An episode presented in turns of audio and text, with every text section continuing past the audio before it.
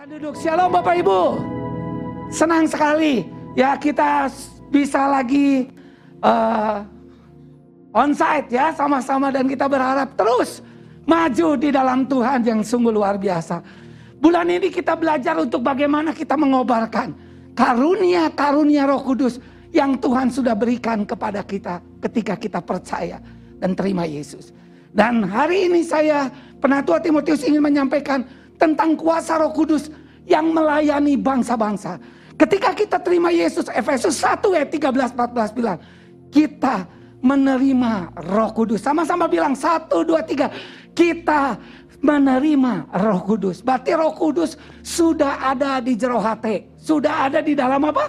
Hati kita sebagai tanda untuk kita menjadi milik Allah. Dan bukan tanda jaminan bagi kita untuk memperoleh seluruh pertolongan Tuhan yang luar biasa dan salah satunya lewat melayani bangsa-bangsa. Ketika kita terima Roh Kudus, kita bukan hanya terima kuasanya, kemampuannya, tapi kita juga terima karunia, karunia Roh Kudus yang mendampingi untuk kita bisa mengerjakan semuanya dengan penuh kekuatan yang dari Allah dan kita juga menerima karakter ilahi yaitu buah Roh Kudus. Amin, Saudara. Luar biasa saudara. Uh, ya, karunia roh kudus melayani bangsa-bangsa. Uh, pagi ini saya ingin membahas dua hal. Apa yang dimaksud dengan kuasa roh kudus melayani bangsa-bangsa. Yang kedua, bagaimana kuasa roh kudus melayani bangsa-bangsa. Ya, yang pertama apa yang dimaksud dengan kuasa Roh Kudus melayani bangsa-bangsa? Saudaraku, mari kita buka Kisah Rasul 8 ayat 4 sampai 8. Ya, Kisah Rasul 8 ayat 4 sampai 8. Ayat yang keempat, mereka yang tersebar itu. Jadi murid-murid Tuhan yang ada di Yerusalem dibawa oleh Roh Kudus menyebar ke seluruh negeri itu sambil memberitakan Injil. Bukan mereka mengalami hanya tersebar diaspora, bukan hanya dia mengalami migrasi, perpindahan, tapi yang luar biasa. Tuhan pakai Betullah firman Tuhan bahwa Allah turut bekerja dalam segala sesuatu untuk mendatangkan apa? Kebaikan dan untuk memberitakan Injil. Dan di antara orang-orang yang tersebar itu ayat yang kelima. Dan Filipus pergi suatu kota di Samaria. Dan memberitakan Mesias kepada orang-orang di situ. Saudaraku, ketika roh kudus bekerja. Roh kudus sedang menggenapi janji Tuhan. Janji Tuhan di kisah 1 ayat 8 tetapi kalau roh kudus turun ke atasmu, ke atas murid-murid, engkau akan menjadi saksiku di Yerusalem, Yudea, Samaria, sampai ke ujung bumi.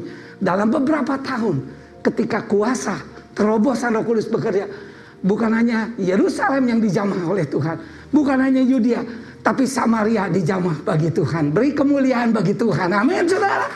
Saya percaya kuasa itu juga sedang terjadi dalam gerejanya. Ayat yang keenam, ketika orang banyak itu mendengar pemberitaan Filipus dan melihat tanda-tanda yang diadakan, diadakan, jadi betul-betul bukan hanya dia memberitakan, tapi kuasa Roh Kudus dengan tanda ajaib, dengan karunia-karunia kesembuhan, dengan karunia-karunia mujizat yang bekerja secara dahsyat. Mereka semua sama-sama bilang semua semua berarti tidak ada satupun yang terlewati. Mereka semua dengan bulat hati. Jadi betul-betul tidak ada yang setengah-setengah hati saudara. Apalagi saparapat. Tapi bulat hati 100%. Menerima apa yang diberitakan oleh Filipus itu. Luar biasa. Sekali lagi itu bukan karena Filipus saja tapi karena peranan Roh Kudus. Karena tidak ada seorang pun dapat mengaku Yesus Tuhan kecuali karena pekerjaan Roh Kudus. Tapi Roh Kudus juga tidak bisa kalau tidak ada orang yang mau bersama-sama dengan Dia. Dan Filipus contoh yang bersama dengan Dia. Saudaraku ayat yang ketujuh, sebab dari banyak orang yang kerasukan roh jahat, keluarlah roh itu sambil berseru dengan suara keras dan banyak juga orang lumpuh, orang timpang yang disembuhkan. Jadi dalam berbagai kalangan itu dijamah Tuhan. Yang sakit disembuhkan. Yang terikat kuasa gelap. Yang betul-betul mengalami gangguan. Di dalam kutuk-kutuk yang mengikat dia. Itu semuanya dibebaskan. Semuanya dilepaskan. Itu tandanya apa? Filipus bergantung dengan roh kudus dan roh kudus mendemonstrasikan karunia-Nya. Ayat yang ke-8 maka sangat besarlah sukacita dalam kota itu. Artinya apa? Sukacita yang terbesar adalah ketika mereka mengalami Kristus dalam hidupnya. Amin saudara. Amin. Itu tandanya ketika kuasa roh kudus bekerja. Yang kedua saya akan uh, kasih lagi contoh kisah Rasul 19 ayat yang ke-10 sampai 12. Ayat yang ke-10. Hal ini dilakukan dua tahun lamanya Dua tahun lamanya. Ada waktu. Sehingga semua penduduk Asia. Bayangin semua penduduk Asia.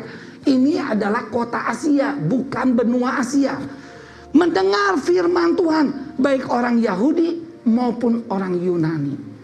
Dua tahun.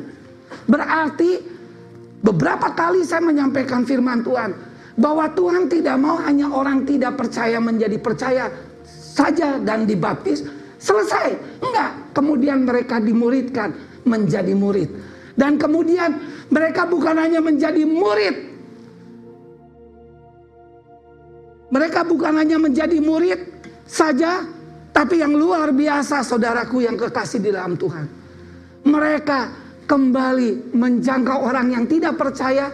Dan mereka memfollow up menjadi murid Tuhan sesudah percaya dan dibaptis. Dan terjadi multiplikasi yang luar biasa. Saudaraku ayat 11, oleh Paulus Allah mengadakan mujizat-mujizat yang luar biasa. Jadi ada mujizat yang biasa, ada mujizat yang luar biasa. Saya ingin mujizat yang luar biasa. Amin saudaraku. Mujizat yang luar biasa adalah mujizat yang tidak masuk akal. Saudaraku, Ayat yang ke-12, apa yang nggak masuk akal? Lihat ayat 12. Bapak Ibu Saudaraku, baik yang di rumah maupun yang ada di tempat ini. Ayat 12. Bahkan orang membawa sapu tangan atau kain yang pernah dipakai oleh Paulus dan meletakkan tangannya atas orang sakit, maka lenyaplah penyakit mereka dan keluarlah roh-roh jahat. Luar biasa ini yang namanya mujizat yang spektakuler. Sama-sama bilang, spek apa? spektakuler. Itulah Roh Kudus yang bekerja yang luar biasa. Dan hari-hari ini setiap orang membutuhkan itu. Seorang misionaris yang terkenal namanya Dr. Wilbur Smith.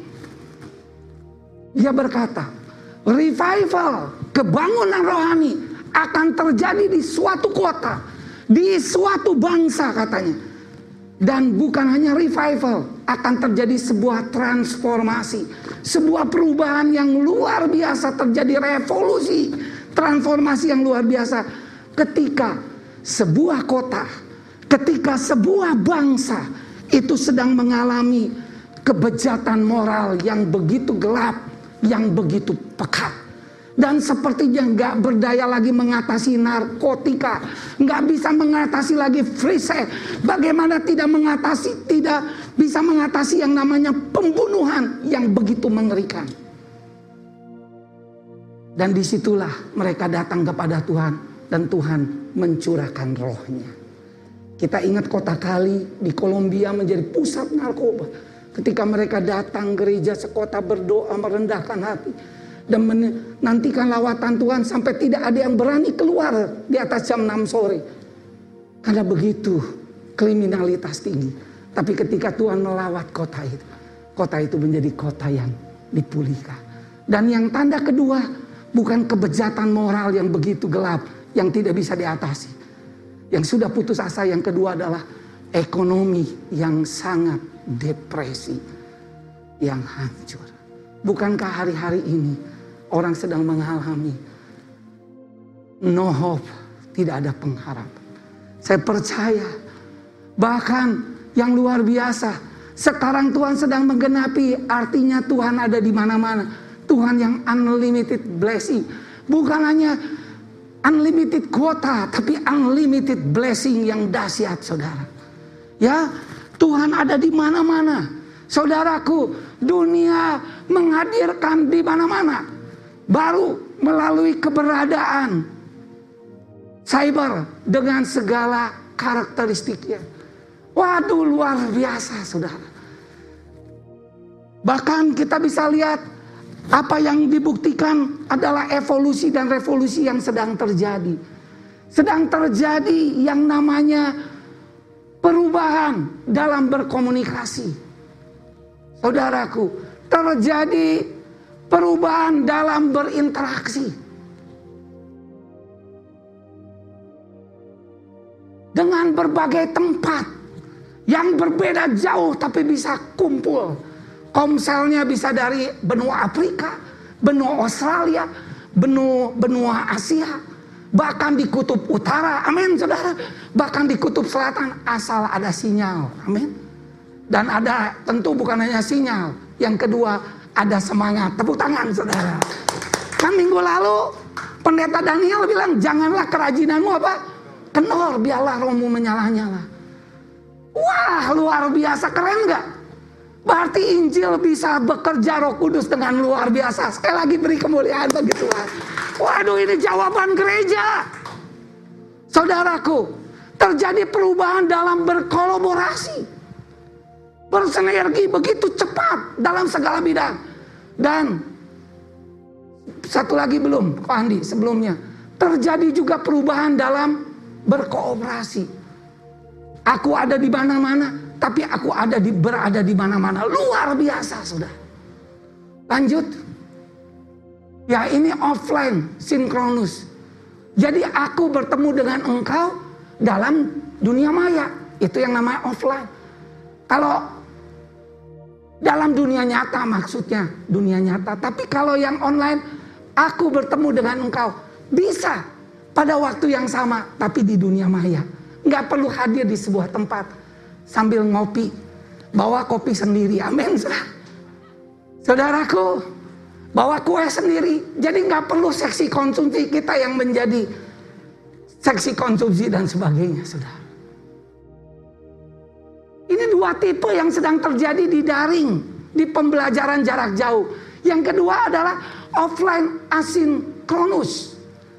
Jadi engkau ingat apa yang kukatakan di dunia maya.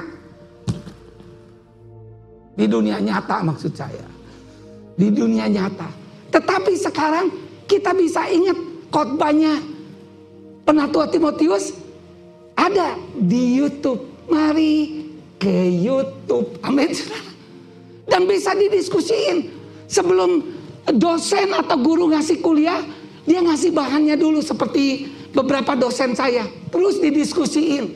Nggak perlu hadir secara dunia maya dan dunia nyata pada waktu yang bersamaan. Tapi pada waktu yang tidak bersamaan mereka bisa. Kan luar biasa nggak? Ini kalau terjadi bisa lanjut. Ya. Nah, GKKDBP perlu mengubah mindset dalam berkarya. Perlu berubah, saudara. Karena itu puji nama Tuhan. Kita mau mengadopsi perubahan. Karena itu dari tahun ini sudah terjadi departemen digital. Tepuk tangan saudara. Amin. Dan kita mau bekerja lebih dahsyat lagi. Bukan mengajarkan tetapi berjalan bersama-sama mencari kerajaan Allah melalui pewartaan berita gembira yang menyenangkan dan mengasihkan. Lewat konten-konten yang luar biasa itu banyak Lewat kesaksian-kesaksian. Kesaksian si Anita sudah menggema ke seluruh dunia. Amin. Kesaksian lewat apalagi itu macam-macam saya juga lupa, Saudara. Ya, Saudaraku variasi. Arena cyber atau internet menyediakan seribu satu cara untuk menghadirkan kerajaan Allah dan mewatarkan kabar gembira melalui media sosial. Berarti dengan kata lain, apa yang dahsyat di kitab Rasul akan dikalahkan dengan kedahsyatan gereja Tuhan pada zaman ini. Amin. Amin saudaraku. Lanjut. Karena itu tolong jangan di tanking-tanking terus itu teknologi saudara. Dalam nama Tuhan Yesus aku tengking uh, apa HP-nya, udah HP-nya kasih kepada Om Tim. Yang harus dijaga adalah cara mengelola hidup jangan terlalu berlebihan. Ya, seyogianya teknologi itu membebaskan, bukan membelenggu. Amin, saudara. Membebaskan kita untuk betul-betul berakselerasi ria dan membuat unlimited dalam setiap pekerjaan dan jangkauan pelayanan. Yang kedua, seharusnya teknologi memudahkan, bukan menyulitkan, saudara. Amin, saudara. Kemarin minggu lalu saya dengar khotbah, saya ibadah di dalam mobil dalam perjalanan dari kota Bogor pulang ke Bandung. Dan semuanya berjalan lancar, haleluya. Dan roh Allah bekerja di mana-mana, haleluya, amin. Saudaraku yang sedang dengar siaran ini, di mobil percayalah Immanuel juga menyertai saudara. Amin saudara. Luar biasa. Seharusnya teknologi menggembirakan, bukan menyedihkan. Dan saya tahu pagi ini saya sedang menjadi jadi berkata ada kuasa Tuhan yang luar biasa tanpa batas dalam hidup saudara. Amin. Yang sakit disembuhkan, yang sedang tawar hati akan mengalami kekuatan yang daripada Tuhan. Bukan yang hadir di tempat ini. Seharusnya teknologi itu menghadirkan kebaikan, bukan kejahatan. Nah, yang kita doakan supaya menghadirkan bukan hal-hal yang tidak membangun, hal-hal yang menjatuhkan, tapi membangkitkan. Saya tiap pagi memberikan pesan-pesan WA kepada puluhan orang. Dan ketika semuanya itu memberikan masukannya, waduh itu menggairahkan. Melawat mereka, menguatkan mereka seolah-olah seperti Koko tuh tahu masalah hidup mereka, bukan saya yang tahu. Roh Kudus yang memberitahu dan menguatkan. Saudaraku yang kekasih, dengan kata lain apa? Bagaimana yang terakhir kuasa Roh Kudus melayani bangsa-bangsa? Kamu bisa sama-sama seperti saya. Kamu bisa, kamu bisa, kamu bisa, bisa, bisa. Sama-sama satu, dua, tiga. Kamu, kamu, kamu. Yang di rumah juga nggak apa-apa. Ya sama-sama satu, dua, tiga. Kamu, kamu, kamu. Beritakan Injil, selamatkan jiwa. Ah. Apa artinya bisa? Kita buka B yang pertama. Bergerak dengan pimpinan Roh Kudus dan firman Allah. Kisah Rasul 1 ayat 8 bilang, kalau Roh Kudus turun ke atasmu, kamu akan menjadi saksiku. Kuasa bicara tentang dunamos, kuasa yang tanpa batas seledakan. Itu dunamos juga bicara tentang dinamo yang bergerak, yang tidak bisa terbatasi. Dari satu kota ke kota lain, dari satu tempat, lewat cyber, sedang terjadi lawatan Allah. Amin, tentu kita izinkan Roh Kudus dan firman Allah. Kisah Rasul 8 ayat 5 sampai 8 tadi kita belajar Filipus. Dari kota Yerusalem dia tersebar. Tapi ketika dia tersebar karena penganiayaan dia menjadi diaspora yang memberitakan Injil dan kuasa Tuhan menjangkau kota Samaria. Amin. Dan yang luar biasa, saya mau buka kisah Rasul 8 ayat 29 sampai 31. Kisah Rasul 8 ayat 29 sampai 31. Ini luar biasa saudara. Ini tentang roh, tentang roh kudus memakai Filipus. Filipus itu bukan penatua. Filipus itu bukan pendeta. Filipus adalah seorang diaken yang diangkat di kisah Rasul 6. Pelayanan meja, pelayanan diakonia. Kalau di Bandung Barat seperti Abang Ferdinand. Sama-sama bilang satu dua tiga seperti apa? Abang Ferdinand. Ferdinand tuh luar biasa. Dibantu oleh adik Rini, saudara. Tapi Filipus gak dibilang istrinya siapa, betul? Kan harusnya lebih dahsyat, saudara. Jangan geleng-geleng kepala Rini, percayalah dengan roh kudus ya. Kisah Rasul 8 ayat 29. Lalu kata roh kepada Filipus, pergilah ke situ dan dekatilah kereta itu. Filipus segera ke situ dan mendengar sida-sida itu sedang membaca kitab Nabi Yesaya. Kata Filipus, Mengertikah Tuhan apa yang Tuhan baca itu? Ayat yang ke 31. Jawabnya bagaimana aku dapat mengerti kalau tak ada yang membimbing aku? Bagaimana mereka bisa berseru kalau mereka tidak mendengar? Bagaimana mereka mendengar kalau nggak ada yang memberitakan? Bagaimana mereka bisa memberitakan kalau nggak ada yang diutus? Puji nama Tuhan Alkitab bilang ada Filipus, ada Bang Ferdinand, ada Karini, amin saudara. Ada saya dan saudara. Ada diakin. Kita lanjutkan ayat yang ke 35.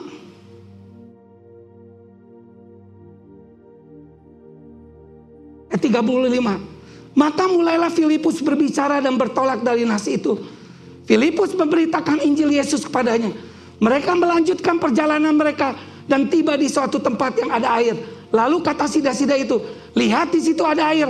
Apakah halangannya jika aku dibaptis ayat 37? Saud Filipus, jika aku Tuhan percaya dengan segenap hati, boleh jawabnya, aku percaya bahwa Yesus Kristus adalah anak Allah. Dia bukan hanya mendengar, dia percaya dan dia terima Yesus. Amin saudara. Ayat yang selanjutnya, ayat ke-38, lalu orang Ethiopia itu menyuruh menghentikan kereta itu dan keduanya turun ke dalam air.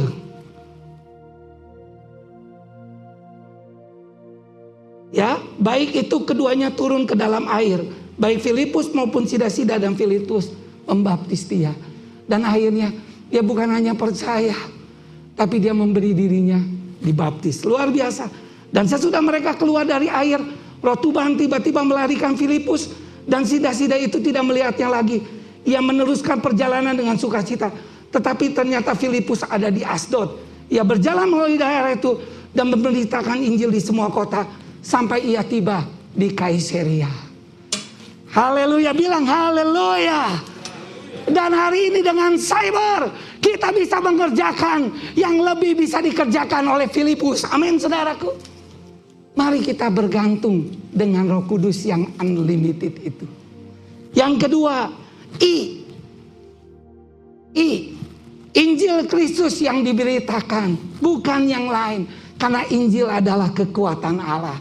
Ketika Filipus memberitakan, akhirnya mereka mendengarkan dan mereka bulat hati percaya. Apakah Injil?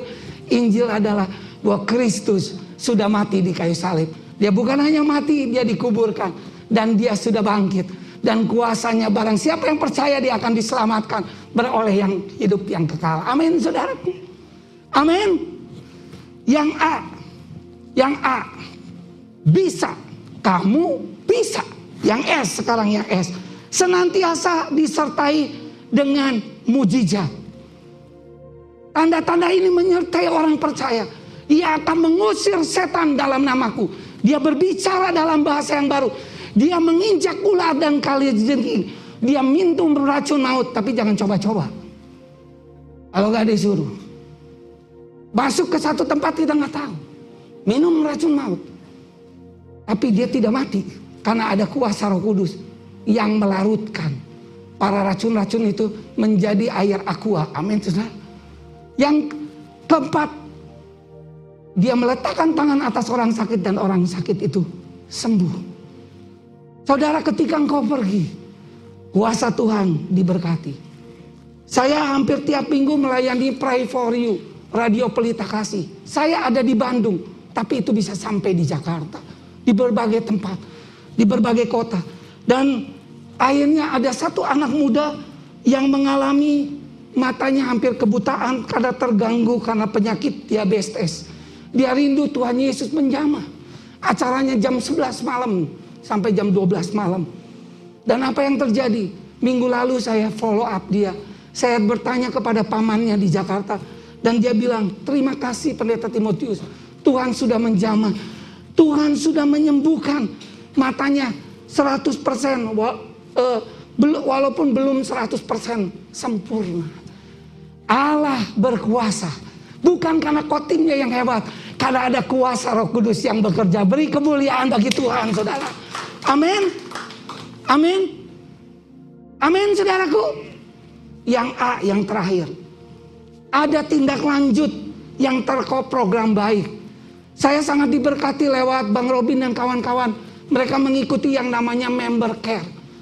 Jadi setelah mereka dijamah Matius 28 ayat 19 20 bilang jangan sekedar mereka percaya, mereka dijadikan murid untuk memenangkan bangsa-bangsa. Amin. Luar biasa. Mari kita program dengan baik. Kita bersyukur. Sekarang ada empat bangsa yang Tuhan percayakan untuk kita. Madagaskar, Rwanda, Tanzania, dan Meksiko. Dan beberapa rekan kita yang ada di Eropa. Di berbagai tempat. Itu sedang dijangkau oleh Kanaomi dan kawan-kawan. Bahkan mereka kemarin komsel membuka baru di Semarang. Sudah ada kurang lebih 10 orang. Setiap dua minggu sekali.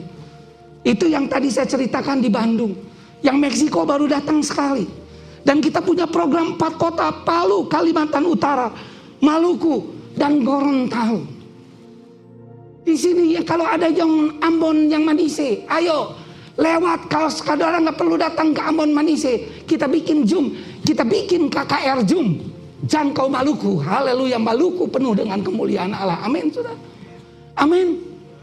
Jangan terlalu pusing-pusing. Ya. Mari saudara, bersama-sama kita lakukan luar biasa. Kamu bisa. Sama-sama satu, dua, tiga.